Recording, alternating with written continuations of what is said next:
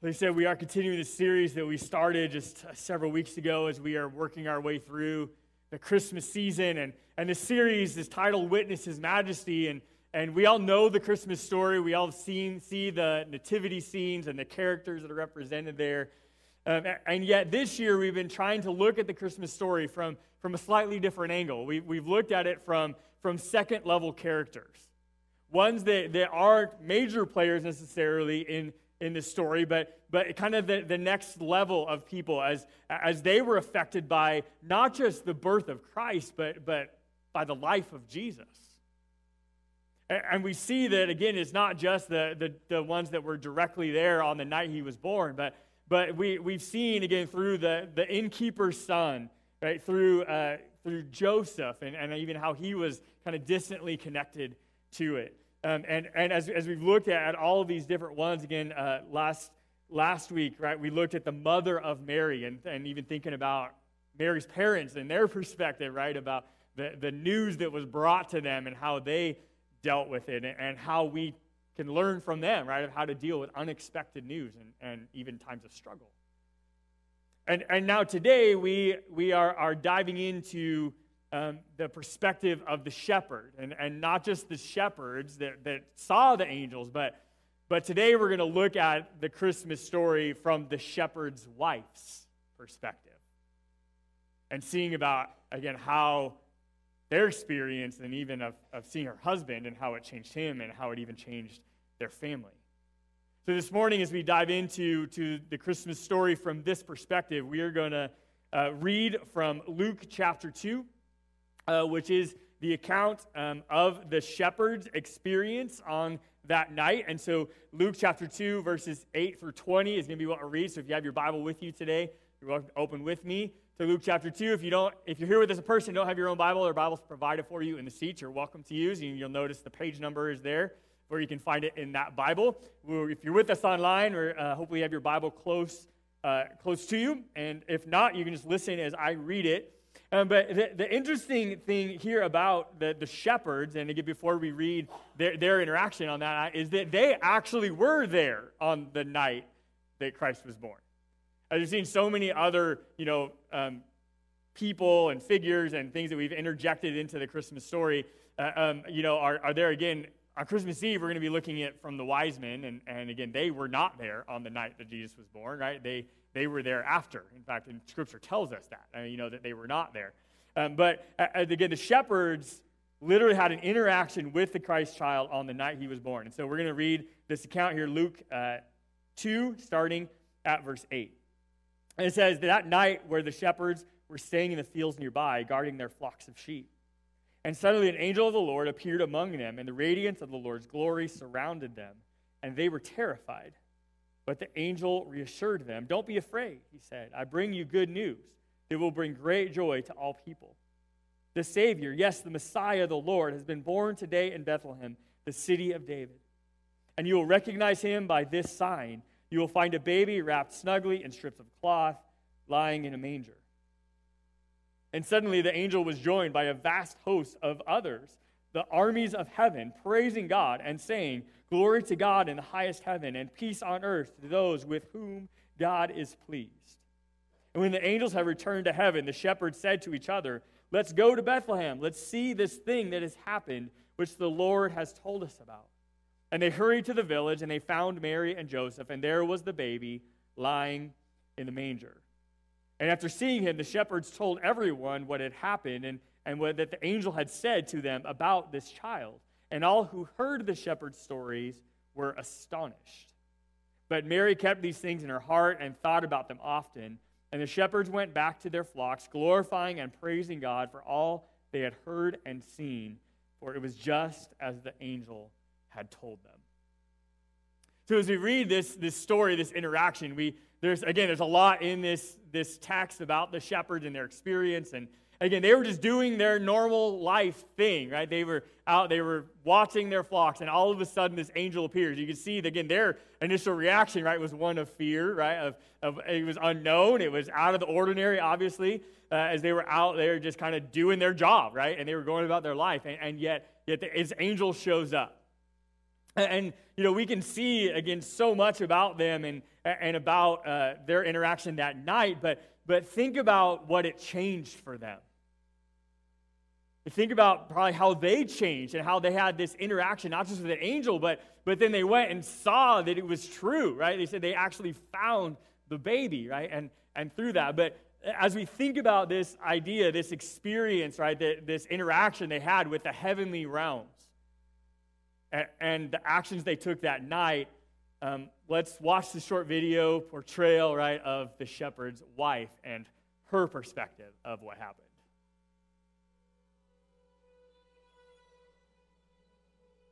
He and I have a rhythm and a routine here in our humble home, and that morning he was messing it up. See, he comes in at 7:12 every morning on the nose. I hear his boots hit the floor. I make the coffee. He washes the pasture off of him, and we take our toast to the patio. That's our thing. He's a quiet man, likes the one word answers, that one. And then he's off to bed. He, um, he keeps the herd at night. Oh, how my parents looked at me when I told them that I'd fallen in love with a shepherd boy. but um, that's a story for another time. Or never. But that morning, there were no boots, only quiet. Quiet like my husband. Before I could get to the front door, it slammed. It was it was loud. It was different. As if the front door knew something I didn't know. My husband yells for me. He yells for me. Maybe he's hurt. Maybe he's lost the herd. He's out of breath. He's saying my name as he takes my face in his big hands. He, his eyes, they're full of fear. No, awe. Tears are running down his face, and he can't stop talking ranting about this bright light that fell out of the sky and angels. Yes, that is what I said angels, hundreds of them all over the field proclaiming good news. But what did he mean? Good news. Now I know my husband, the shepherd, he will never hold the scepter of a king, never sit with dignitaries to solve the world's problems, never even be invited to a meal where he has to wear a suit. But he was given the greatest edict in all the land, all the world, actually, called to the front lines by God Himself to proclaim this good news. Fear not, for behold, I bring you good tidings of great joy that will be for all people. For unto you is born this day in the city of David a Savior who is Christ the Lord. And this will be a sign unto you that you will find the baby wrapped in swaddling clothes and lying in a manger. I can say it in my sleep now. I can see it sometimes too. Glory to God in the highest, and on earth, peace among those with whom He is pleased. God was pleased with my husband, the shepherd. His boots hit the floor a little later on these days, and that's okay because he is telling anyone who will listen the good news.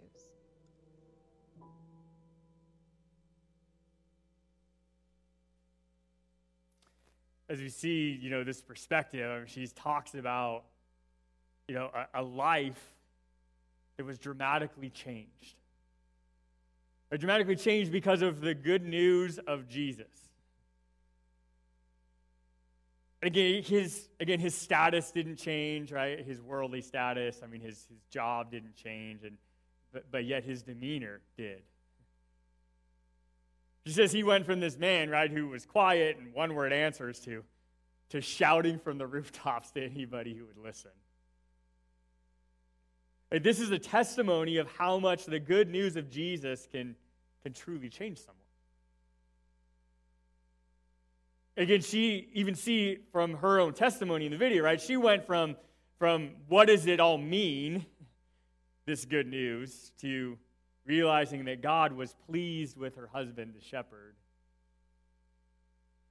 to, to, to acknowledging and, and loving the fact that he's telling anyone that will listen the good news of Jesus.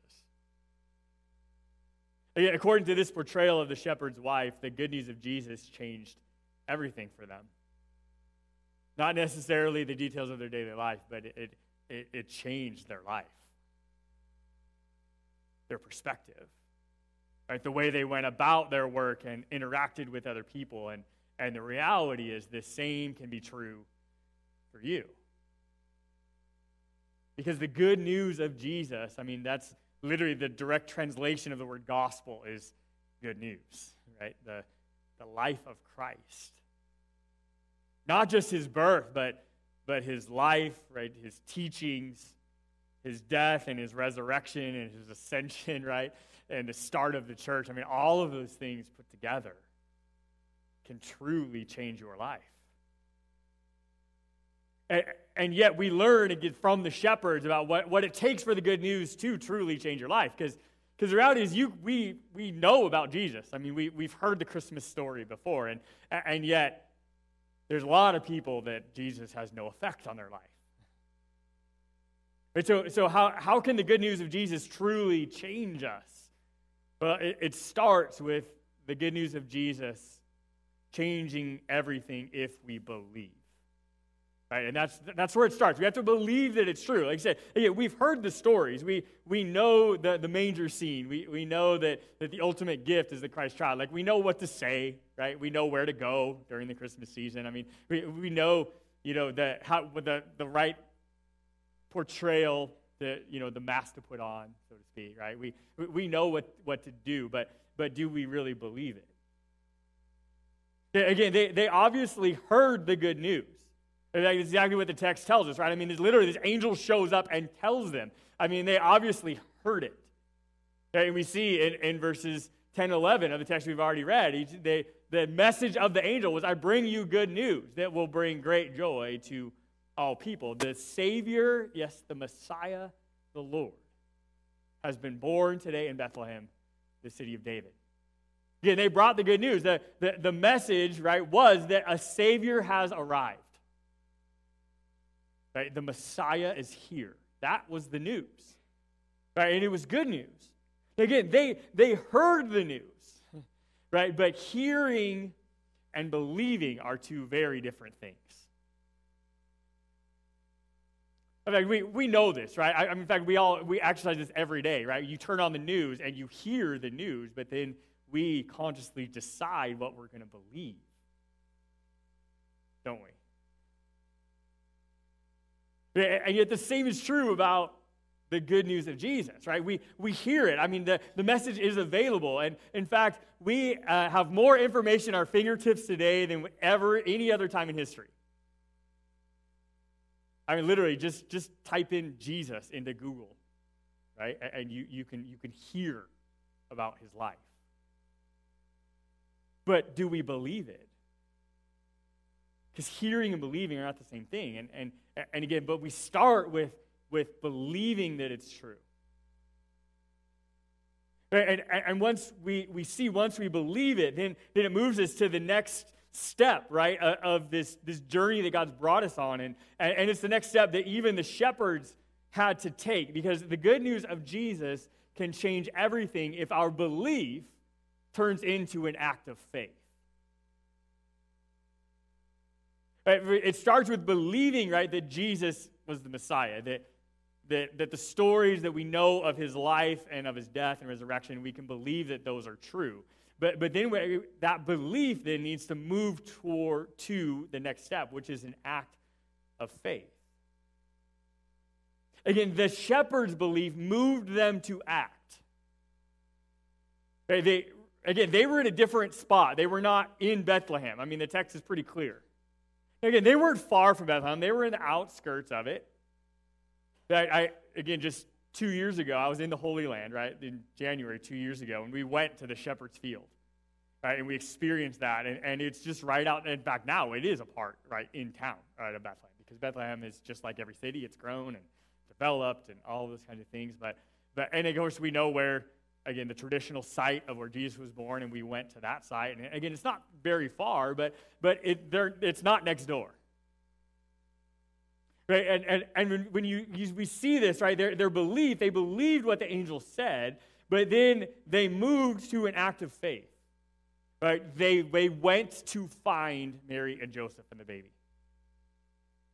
Now, again, we think about that. Well, how was that an act of faith? Well, it, but it was. It was a huge step of faith, actually, to leave their flocks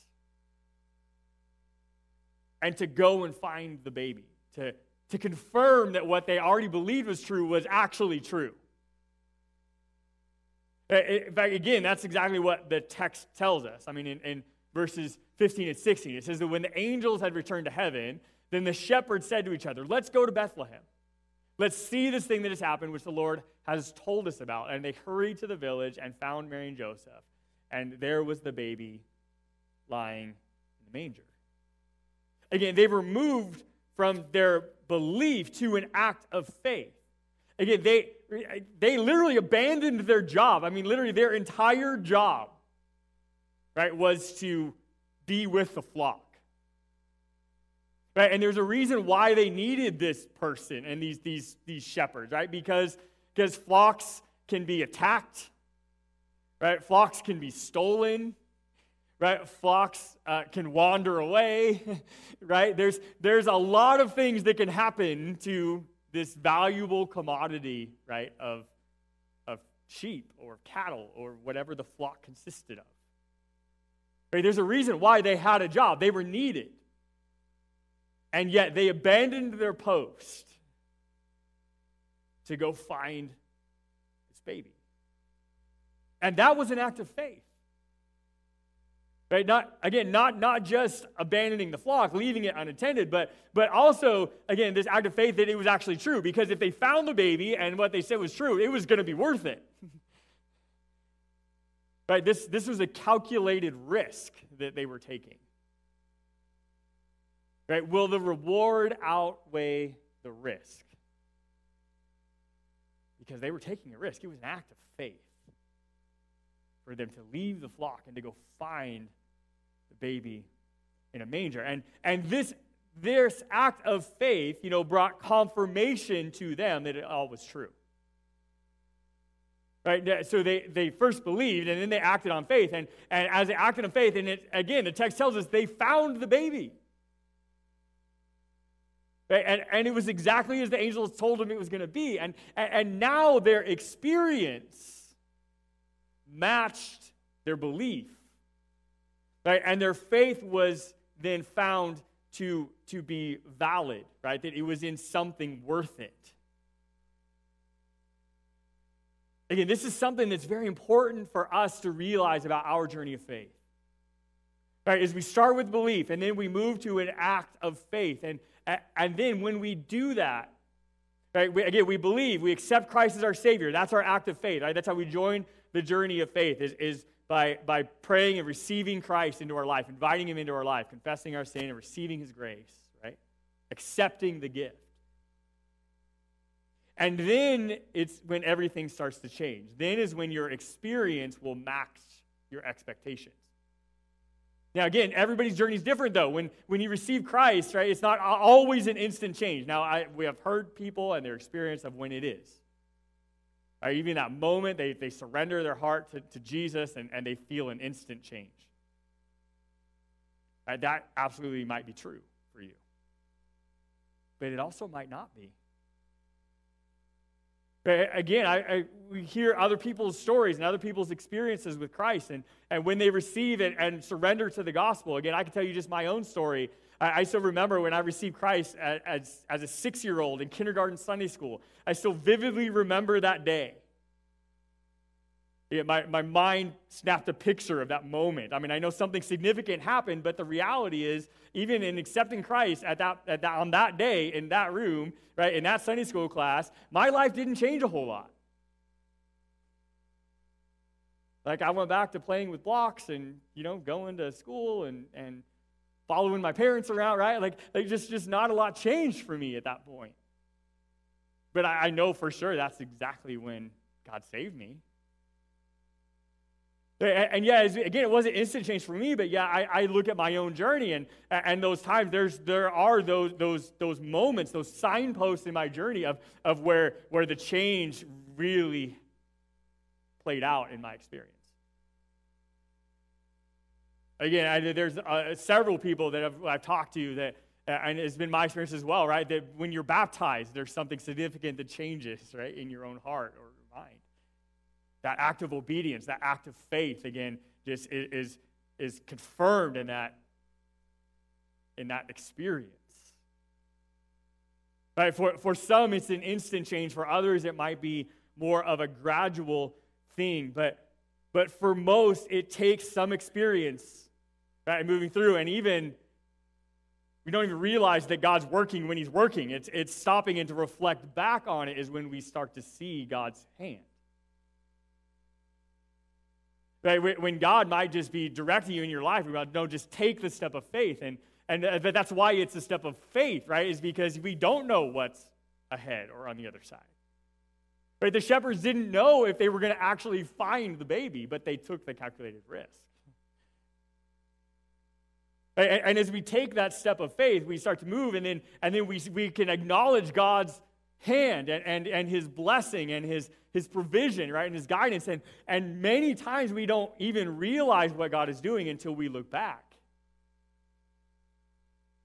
And, and as, as we think about that and, and, and realize that, again, we, we reflect it, and again, the, that cliche statement is true, right? That hindsight is 2020. I mean, you, you see things when you look back that you didn't know when you were going through it, which is why it's an act of faith. And, and, and as we look at that, again, we've all um, been blessed by, by hearing people's stories and, especially the, the journey stories that we've shared as a church family when people make, you know, record their, their testimony and, and give us a piece of their journey and, and see how God has worked in different ways. But we start with belief and, and, and then we move to an act of faith. And, and, and, as God works through that act of faith, we start to see his hand in all kinds of things. And, and then we get to that place, right, where we have something to share. Right? And when we have something to share, again, how are we going to share it? He said one of the ways that we share it is through those journey stories. But yet we can see here in, in that, that was the most dramatic change in the shepherds. Right? It was not just their, their, their belief, not just their act of faith, but, but, but the ultimate change on them was their whole demeanor of life, right? And how they interacted with people, that, that they, they moved from not just belief to, to this act of faith, but, but they were truly changed when they shared about their faith journey. And just even the act of us sharing is, is one of the things that oh, even opens our eyes to the things that God has actually done. In fact, the most powerful thing about making a journey video is not sitting in front of the camera, right? The most powerful thing about it is you writing out your story, right? And, and, and reflecting about what has happened so that we can share it. We see in, in verse 17 in Luke chapter 2, it says, After seeing him, the shepherds told everyone what had happened and the angel had said to them about this child. They told everyone. I encourage you to underline circle that phrase. Told everyone. Right? They shared. And see, as, as, as, we look at this, this process, right, this, this journey that they went on interacting with the Christ child, we see this same process happen with other people that encountered Jesus as well. It wasn't just the shepherds, right? It wasn't just Mary and Joseph's life. It wasn't just all these second level characters that their lives were changed. In fact, everybody who had interactions with Jesus had the potential of being changed. Right? But, but at the same time, we have to make the choice, right, to, to be obedient and to follow God and what He does in our life. Right? Because, again, just believing, like I said, isn't enough. We move to that act of faith, right? And again, we see the same process play out. In fact, I want to I want to look today at, at one other uh, man who interacted with Jesus, and as we see the same process play out. And we find his story in John chapter 9. So if you have your Bible, flip uh, to the right a couple books over to John chapter 9. And this man um, had this interaction with Jesus. It's a very interesting interaction. This is a man who was born blind. And, and he, he was, again, going about his life, right? Like just making his way, like everything was okay, right? And then um, Jesus inter- has this interesting interaction with him. And we're going to pick up the story here in John chapter 9, starting at verse 6. And he says, um, Then he spit on the ground, he being Jesus, spit on the ground, made mud with the saliva, and spread the mud over the blind man's eyes. And he told him, Go wash yourself in the pool of Siloam. And Siloam means sent. And so the man went and washed and came back seeing. His neighbors and others who knew him as a blind beggar asked each other, Isn't this the man who used to sit and beg? And some said he was, and others said, No, he just looks like him. But the beggar kept saying, Yes, I am the one. And they asked, Who healed you? What happened? And he told them, The man they called Jesus made mud and spread it over my eyes and told me, Go to the pool of Siloam and wash yourself. So I went and washed, and now I can see. Well, where is he now? They asked. I don't know, he replied. And they took the man who had been blind to the Pharisees because it was on the Sabbath that Jesus had made the mud and healed him. Again, there's a lot of interesting things about this. I mean, we can think about, uh, you know, I ask the question, why would Jesus work in such an unsanitary, gross way?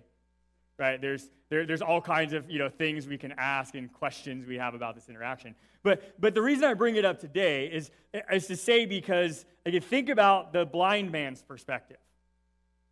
Okay, he, he, had, he was in Jerusalem, right? He, he had heard about Jesus. I mean, by this point, Jesus had created quite a stir in their culture. Now, again, he was blind, so he had only heard about Jesus.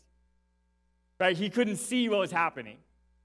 And even his direct interaction with Jesus, you know, the fact that he couldn't see what was happening in front of him probably really kind of pushes this experience to a whole new level. Right? To think about everything that he heard through this experience. And then think about everything he felt, right? He didn't see it coming, right? It just, as we, this hits his face, right? I mean, all of these things. This is just very interesting interaction.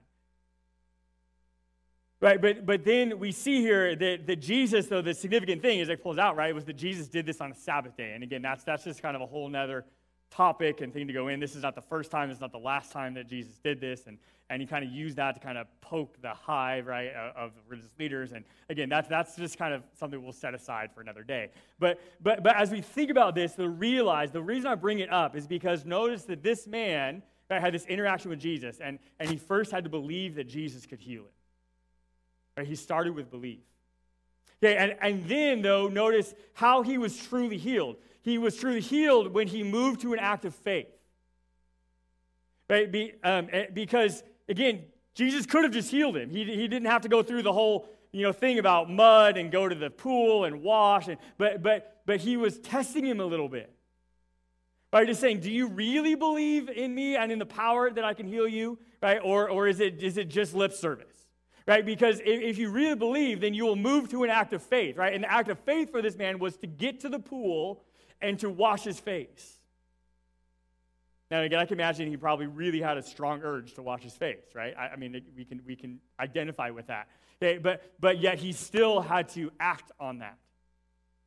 Right? It says, then he gets to the pool and he washes and he can see. Right? And so, again, it was not just the man's belief that healed him, right? It was his act of faith.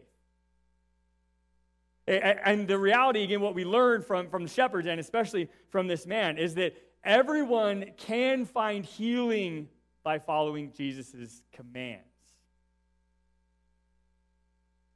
Right? The belief, it's not just belief, but we have to move to an act of faith and follow his commands. And, and by the way, I will tell you the number one command of Jesus is to surrender your heart and life to him. Right? That's the first command. And, and we see that, right, we, we understand that this man was, was facing impossible odds. He had no hope for ever being able to see. He was born blind. It's not like this was, you know, a disease or an accident that made him blind. He was born that way. And yet he was still obedient to Jesus and did exactly what he was told to do. Him being able to see was so impossible that it created this, this confusion among the crowd, right? Like, you, and that's what the text tells us. People are here, they're like, no, he's not the same guy. Like, there's no way he can be the same guy. Right? And they come to him and they're like, he's like, no, I really am this a guy that was born blind. Like, the guy was There, he's like, I really have been healed. I actually can see you. Right, we see again in verse 11, as these people are coming to him, he, he, he told them, the man they called Jesus made mud, spread over my eyes, and told me, Go to the pool of Siloam and wash yourself. So I went and washed, and now I can see. Right? He was obedient to Jesus, and that's what truly brought his healing. You know, think about how this man could have responded to Jesus. I mean, we see what he did. What he, how the way he did respond was by complete obedience. Right? But he could have responded very differently. And then the only, he could have said, well, the only reason I need to wash is because you spit in my face, and there's no way that I'll be able to see. Right? He could have responded with no faith at all right? And, and just focused on the gross details. Eh, or he could have argued with Jesus about, about the healing and why Jesus' terms weren't fair. Right? He could have argued with Jesus and said, I don't think that I should have to wash my face in order to see. Why don't you, why don't you just heal me right now? You have the power to do that. And that, that would have been true. I mean, Jesus did have the power to do it right there. Right? I mean, this man could have argued back with Jesus about why do I have to do anything? Just do it, Jesus, if you're really that powerful. Right? And that would have been an entitlement attitude. Have we seen that in our culture at all? Right? I mean, there's lots of ways that this man could have responded to Jesus. Right? And yet he didn't. I mean, the way that both of these are attitudes we see in the world all the time, but yet this man followed Jesus' commands and he did it. No questions asked. Complete obedience, and he found healing. And we see the aftermath of this story, right? And as it plays out.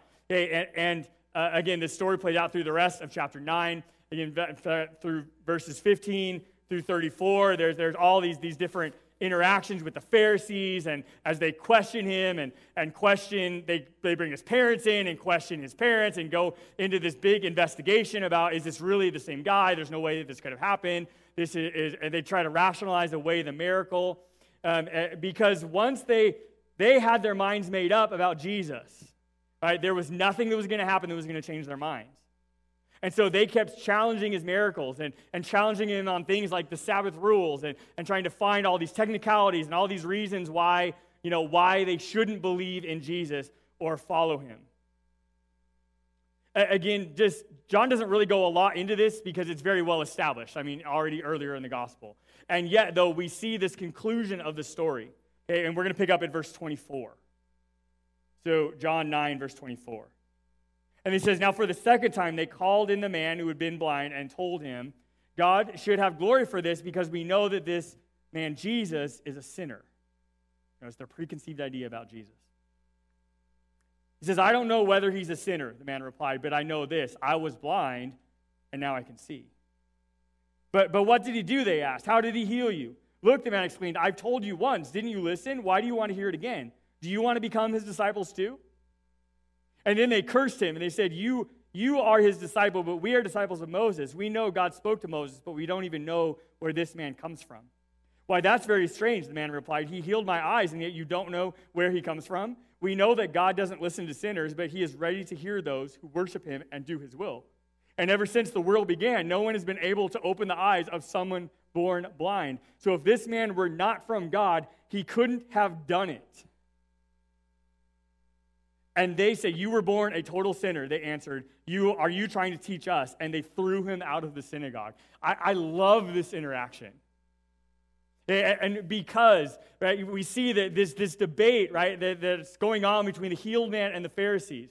Right? And in fact, again, this man had no education, no formal training, and yet he left the most educated and powerful people in their culture speechless because all he did was just tell the truth about Jesus. Right? They, they didn't even know how to respond, and the only thing they could do was kick him out. And so that's what they did. And yet, what we learn from the shepherd, what we learn from this man, this interaction with Jesus, is that no one can argue with a changed life. No one can argue Right? They couldn't argue with this man's changed life and his interaction with Jesus, and they can't argue with yours. Again, they can go down just like Pharisees. They can go down all these roads of, you know, historical facts or trying to disprove the Bible or, or, or you know, that uh, again, we, we go down all these ways, right? Try to explain away the miracles, try all, all these kinds of things, but yet they can, nobody can argue with your changed life. Hey, we see that, right? That's exactly where this man went. And that was the whole basis of his argument in verse 25. I don't know whether he's a sinner. He's like, you know what? And guess what? I don't even care. Right? All I know is that I once, I was born blind and now I can see. And that's all I need to know. Jesus changed my life. That's, that's all that matters. and when we think about our life, think about where we're at, think about our interactions with Jesus, think about what's your reaction to Jesus. Right? Do we believe that he was the Christ child? And will that belief move me to an act of faith? Right? Not, not just of uh, an act of faith of receiving him as my Savior. And that, that's why you join the journey of faith, right? If, if you are just hearing about Jesus and you've never invited him in life and received his grace and mercy and forgiveness and love in your life, then you can pray and accept him, right? Move to that act of faith today, right? And invite him into your life and receive his grace and mercy and salvation that he offers us. Right? That's the first act of faith. But the reality is, this is also true with us. That's how we move forward in our faith every day. Once you've joined the journey of faith, then then be in the journey and move forward and be more like Christ tomorrow than you are today. And it's the same process. I move that God gives me some, opens my eyes to, to something new about Him or what He wants me to do, and then I will I respond with an act of faith and obedience.